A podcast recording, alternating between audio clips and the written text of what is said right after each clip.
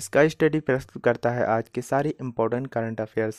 पहला क्वेश्चन है, हाल ही में जे एस डब्ल्यू स्टील का ब्रांड एम्बेसडर किसे बनाया गया है? आंसर है Rishabh Pant. J S W समूह के पार्थ जिंदल ने कहा है, एक ब्रांड के रूप में हम मानते हैं कि भारतीय क्रिकेट के सितारे ऋषभ पंत की तरह हम भी युवा, महत्वाकांक्षी, साहसी और विश्व स्तरीय प्रतिभा के धनी हैं। नेक्स्ट क्वेश्चन है, हाल ही में किसे अंतर्राष्ट्रीय गांधी कुष्ठ रोग पुरस्कार से सम्मानित किया गया है? आंसर है doctor N S धर्मसक्तू। Doctor N S धर्मसक्तू को व्यक्तिगत श्रेणी तथा कुष्ठ रोग मिशन ट्रस्ट की संस्थागत श्रेणी में अंतर्राष्ट्रीय गांधी पुरस्कार से रामनाथ कोविंद ने सम्मानित किया है। नेक्स्ट क्वेश्चन है, अल्ट्रा प्रीमियम स्मार्टफोन सेगमेंट में किस स्मार्टफोन कंपनी ने सबको पीछे छोड़ दिया है? आंसर है वनप्लस। काउंट पॉइंट रिसर्च की मार्केट मॉनिटर सर्विस दो हज़ार उन्नीस के मुताबिक अल्ट्रा प्रीमियम स्मार्टफोन सेगमेंट में स्मार्टफोन कंपनी वनप्लस ने सबको पीछे छोड़ दिया है। वनप्लस ने भारत में तैंतीस परसेंट बाजार हिस्सेदारी के साथ अपनी स्थिति मजबूत की है। नेक्स्ट क्वेश्चन है, हाल ही में किस देश के प्रधानमंत्री पाँच दिवसीय आधिकारिक भारत यात्रा पर आए हैं? आंसर है श्रीलंका। श्रीलंका के राष्ट्रपति गोटा वया राज पक्षे अपनी पहली आधिकारिक विदेश यात्रा पर बृहस्पतिवार यानी गुरुवार को नई दिल्ली पहुंच गए हैं।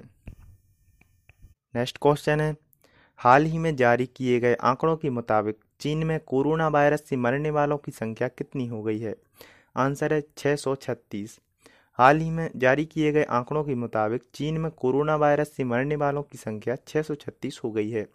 वहीं इस विषाणु से संक्रमित होने वाले अब तक तीस हज़ार से ज़्यादा मामलों की पुष्टि हो गई है। नेक्स्ट क्वेश्चन है, हाल ही में भारत रूस सैन्य औद्योगिक सम्मेलन कहाँ आयोजित किया गया है?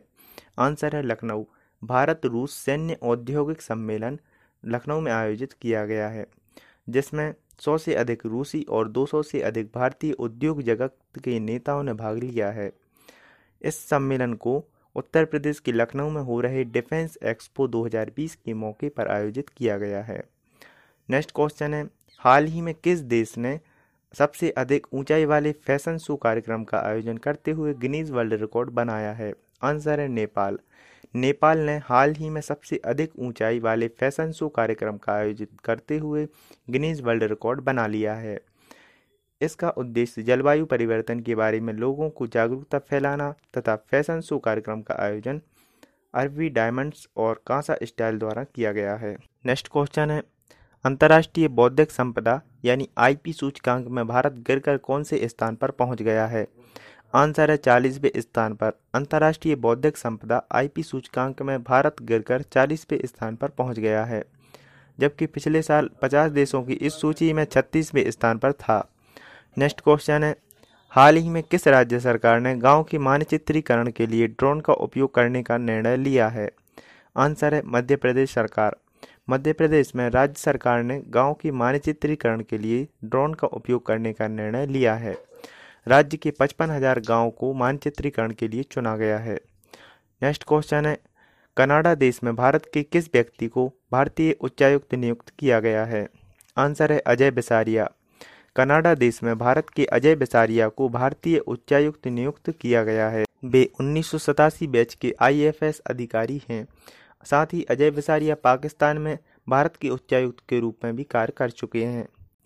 नेक्स्ट क्वेश्चन है, हाल ही में वित्तीय साक्षरता सप्ताह दो हज़ार बीस कब से मनाया जाएगा? आंसर है दस फरवरी। भारतीय रिजर्व बैंक यानी आर बी आई दस फरवरी से चौदह फरवरी दो हज़ार बीस तक वित्तीय साक्षरता सप्ताह दो हज़ार बीस का आयोजन करेगा।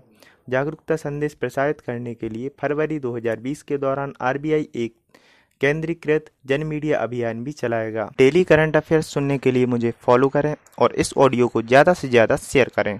स्टडी रिलेटेड कोई भी क्वेरी हो तो मुझे Instagram ID sky study seventy two पर डायरेक्ट मैसेज कर सकते हैं। कल फिर मिलेंगे नए करंट अफेयर्स के साथ।